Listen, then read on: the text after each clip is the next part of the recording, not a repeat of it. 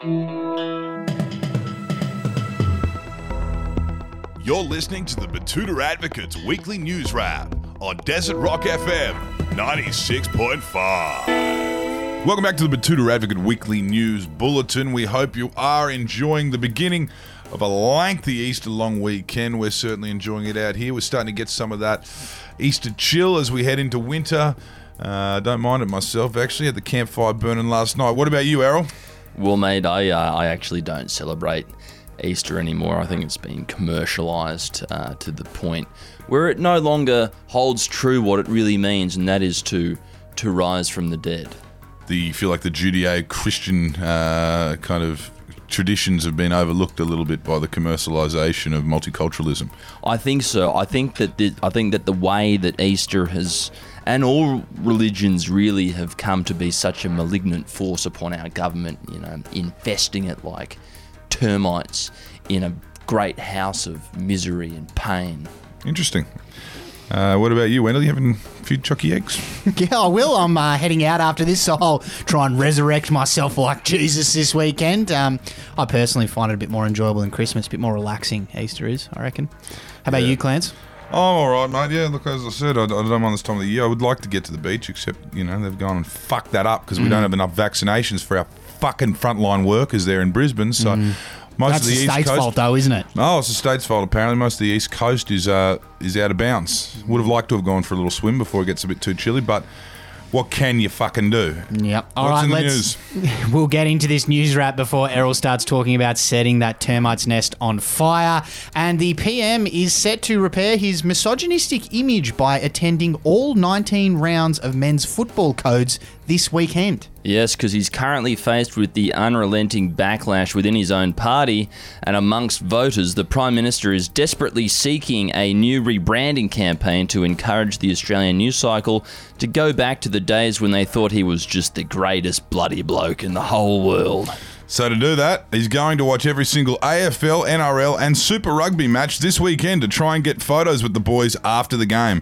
Obviously, trying to avoid people like the Parramatta sports scientists who glared daggers at him on camera last week. But if Murdoch is looking out for him, I don't think we'll see much of that on Fox Sports. Great for the eastern suburbs boy to get a chance to enjoy the Waratahs this weekend, I reckon. Now, still on politics, the headline on our next story reads Jobs should be based on merit, not quotas, says young Liberal working for dad's mate in Canberra. And as we mentioned just before, the government is under fire for the structural issues facing women in politics. And one of the solutions suggested within his party has been implementing quotas so capable women get the nod ahead of people like Craig Kelly. But one young Liberal has come out shooting the idea down. A young fellow by the name of Josh Silver Spoon said quotas simply don't work and people should be rewarded for the talent and hard work, like he was when his dad's mate gave him a high paying job straight out of uni. He said, Trust us, we will fix the 25% female representation across our side of politics if you just leave it to us to sort out in our own time. Well, I I think that people like the Silver Spoon family, I think they can only really be changed with uh, with a little bit of hollow point therapy. Oh, okay. Or something really shiny that falls from a large timber fucking structure in the main street of town, perhaps. I don't know. Here in Queensland now, and COVID has made a real return to form in the Sunshine State. One of the stories we broke about that had the headline on it. That wasn't you down there in Byron, was it? Ha ha ha, says every single builder in Brisbane to his apprentice. Yes, Brisbane has emerged from its snap lockdown this week after a couple of little COVID clusters popped up, one which spread down to the New South Wales Northern Rivers. One of the cases connected to this cluster was believed to have been linked to a South Queensland tradie working a second job as an adult entertainer at a hens party in Byron. Which understandably has led to every builder in the Brisbane area grilling their apprentice about whether it was them who put on the show for the ladies down there on the weekend. that wasn't you, was it, bro? Wasn't you, was it, Cody? Bet it was. and as Peter Merton pointed out in the comments section, $19 an hour ain't going to pay off that brand new Ford Ranger. Hope it's a raptor. Hope it's a raptor, boys. Some anthropological news now, and the next generation of Karens have been identified as Mias.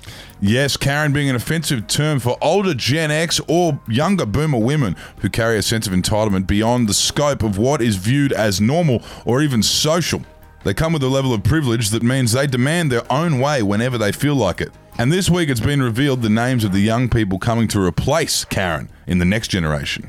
Miz, that's apparently the next generation coming through. There are plenty of different traits, like Ariana Grande being the choice of music, but the victims do still remain the same, with people in service roles and noisy kids copping the brunt of their passive aggression. And a somewhat lighter story to finish the week on. Undeniable new data has confirmed that Monte Carlos are the superior biscuit. Yes, new findings have confirmed that the iconic tea biscuits that contain that glorious pink creamy filling and are named after a southern French city are as good as it gets. I think you'll find that city is in Monaco, Clancy, but we'll move on. Lead researcher on this report, Professor I'm a Bicky Hog, says while Kingston's and Gaieties pose a significant threat to the iconic tea biscuit, there is still a notable margin between first, second, and third place when it comes to Australia's favourite Bicky. Well, fuck me. Concrete stuff there. Ben Chalker wasn't having any of it though. He commented saying, absolute bullshit. Big Monte Carlo have fingerprints all over this so called study. Yet again, Kingston's robbed of their rightful reign. Kingston suck, Ben. They suck. They're even worse than those new ice Vovos with such, you know, like how they've trimmed back, you know, from the edge of the biscuit. I, I remember when the pink shit used to spill over the end of them, and now that now it just looks like a golly on a rug. Have you ever done a full sleeve of Vovos? Yeah, I have. The breakdown of my first marriage, I was doing two a day. Two sleeves of Vovos a day. That's a that's a big job. Fuck, that'll get the heart racing. Anyway, we could be here all day talking about this stuff, so we will wrap it up. Have a great weekend, and we'll be back again soon. Bye bye. Moñeño. Hooray!